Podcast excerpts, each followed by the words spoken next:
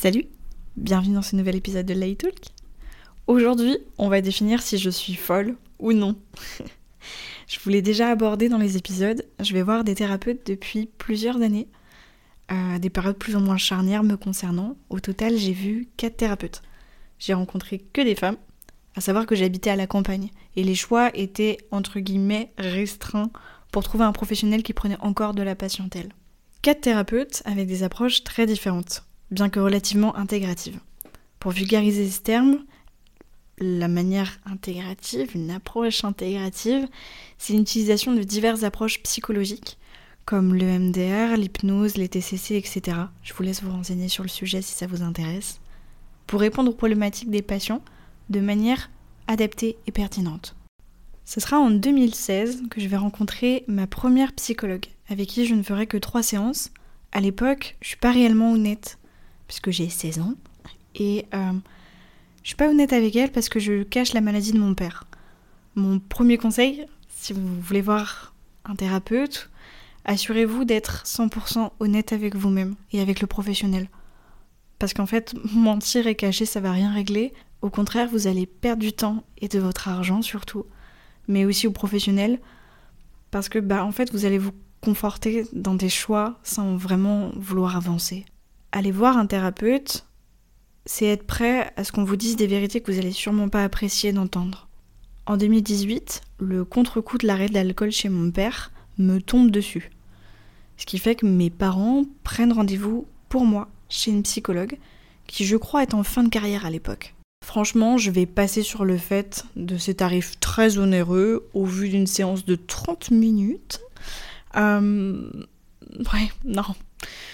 Cette femme, elle m'a fait culpabiliser de chaque événement que je lui confiais. Ça a été de genre. Elle a jugé ma mère parce qu'elle n'était pas partie du domicile familial avec moi alors que mon père était malade.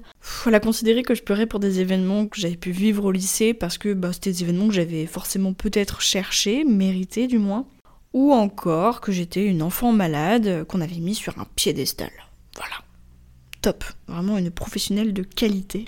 Après deux séances, parce que j'ai quand même fait deux séances avec elle, je suis reconnaissante de pouvoir le faire, mais bah, en plein repas de famille, j'en ai parlé avec mes parents. J'ai expliqué ce qu'elle avait dit. Et je le savais globalement, mais euh, ils m'ont confirmé qu'il fallait plus jamais que j'y retourne quoi. Mon deuxième conseil, c'est de vous écouter.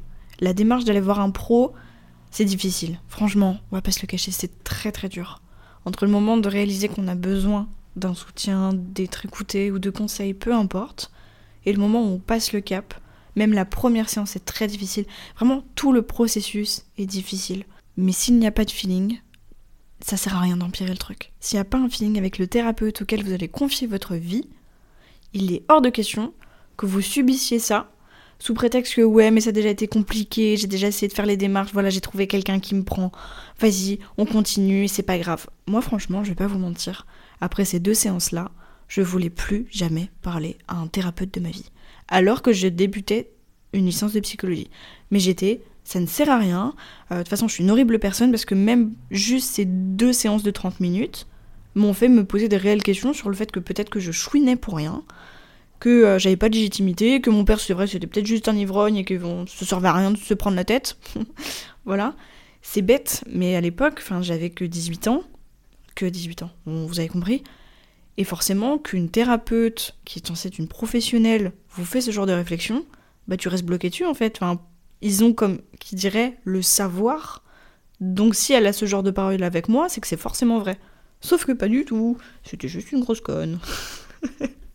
Je suis vraiment reconnaissante de pouvoir parler avec mes parents de cette manière-là, assez intime, etc. En tout cas, les choses ont été que mon père m'a forcé d'aller voir une autre thérapeute. Il a pris rendez-vous pour moi. Il m'a mis... À ce moment-là, j'avais pas le permis. il m'a planté devant son cabinet et il est parti. Il m'a dit T'as rendez-vous, t'y vas, c'est maintenant. Je vais pas vous mentir que c'était compliqué, mais euh, avec cette thérapeute, avec cette psy, j'ai eu directement le feeling. Et ça a été incroyable. Ma troisième psy, du coup, celle dont je vous parle, m'a suivie pendant deux ans et elle m'a libérée de différents blocages. Elle a également vu ma mère, ainsi que mon père, parce qu'on avait fait une séance de systémie. Alors, la systémie familiale, ça consiste très vulgairement, et je, ne vais pas dans les détails, mais je vous invite à vous renseigner davantage. La systémie familiale, ça va consister à replacer chaque individu, en tout cas dans notre situation, dans le système qu'est la famille, c'est-à-dire les parents, les enfants, puisque comme vous le savez, dans ma famille, le rôle avait été inversé, induit par la maladie. Passé les deux années, j'ai arrêté, puisque bah, j'arrivais au bout de ce que je voulais aborder avec elle. Je me sentais prête à avancer sans forcément avoir des séances régulières. Je vous parle d'aller voir un thérapeute, mais je conçois que chaque individu n'en ressente pas le besoin. Je parle de psy, mais n'importe quel professionnel qui vous fait du bien, c'est bon à prendre. Certains n'ont besoin que de leurs proches ou d'eux-mêmes pour se réconforter. Et c'est ça le principal, vraiment. Après ma première sélection au master de psycho, j'ai effectué un stage avec une thérapeute. En tant que tutrice, elle a été incroyable, mais comme toutes les tutrices de stage que j'ai pu avoir d'ailleurs. On va dire les faits, avant de déménager à Lyon, j'étais pleine de doutes, de peur et de toutes ces émotions et questionnements que pose un changement de vie.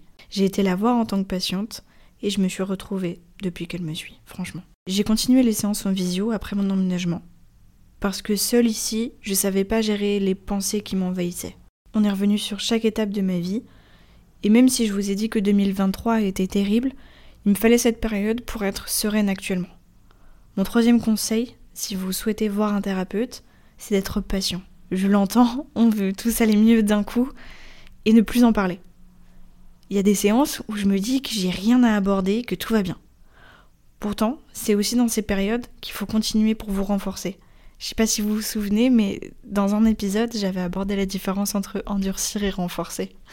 Ce genre de profession impressionne, effraie ou est méprisé. Depuis que je dis que je veux exercer ce métier, je suis toujours sujette à des remarques comme tu vas m'analyser, tu es une profileuse, je vois pas l'intérêt d'aller écouter les conseils d'un inconnu, seuls les médecins sont des professionnels, je suis pas fou, etc., etc. Leur opinion et jugement, on se le fout ou vous le pensez. Non, ils, non, ils se le foutent ou ils le pensent. Voilà, hop là, loin. en fait, c'est seul vous être en capacité de savoir ce dont vous avez besoin. Et vous n'êtes pas obligé de le dire à tout le monde en fait. Faut juste être prêt, patient et laisser le feeling opérer. Je crois que je vous ai dit un petit peu tout ce que je pensais. Moi, je, regrette pour rien au monde d'être allée voir un psy, une psy, des psys. Euh, je remercie mon père de m'avoir forcé. Enfin, je dis pas qu'il faut vous forcer, mais voilà, moi, ma démarche avait déjà été d'aller voir une professionnelle, et c'est juste que j'avais été extrêmement déçue et que du coup, j'avais, je m'étais braquée en fait. Et un truc que j'ai déjà dit à mes proches, qui étaient déjà allés voir des thérapeutes avec qui c'était pas forcément passé, c'est le truc, c'est imaginez vous allez chez un coiffeur. Le coiffeur il vous loupe, mais il vous loupe, oh là là, de fou, de fou. J'allais dire sa mère, je vais essayer, je vais éviter d'être vulgaire. Euh, il vous loupe de ouf. Vous allez arrêter de voir ce coiffeur parce qu'il est tout pété, mais c'est pas pour autant que vous allez arrêter de vous couper les cheveux. Bah là c'est pareil. Vous allez aller voir un autre coiffeur ou coiffeuse qui sera plus à l'écoute de vos besoins, qui saura mieux vous couper, qui bref, qui s'adaptera à vous quoi. Et ce qu'il fera, ça vous plaira. Bah c'est exactement ça. Arrêtez d'aller voir un thérapeute parce que vous avez une mauvaise expérience, ça sert à rien. En fait, limite vous faites encore plus de mal à vous-même. Vous êtes tombé sur un con, ça arrive. Je dis pas, hein, franchement, je fais des études de psycho et ça me dégoûte de voir certaines personnes obtenir leur diplôme alors qu'ils sont pas empathiques, qui sont, enfin, ah, c'est des, des mauvaises personnes. Je dis pas. Mais c'est pas pour autant qu'il faut arrêter de prendre soin de vous. Et c'est tout le propos que je vous illustre là. En tout cas, j'espère que l'épisode vous a plu. N'hésitez pas à me faire des retours. Comme d'habitude, mon Instagram c'est MarieHRU. euh, je vous embrasse très très fort et je vous dis à la semaine prochaine. Gros bisous.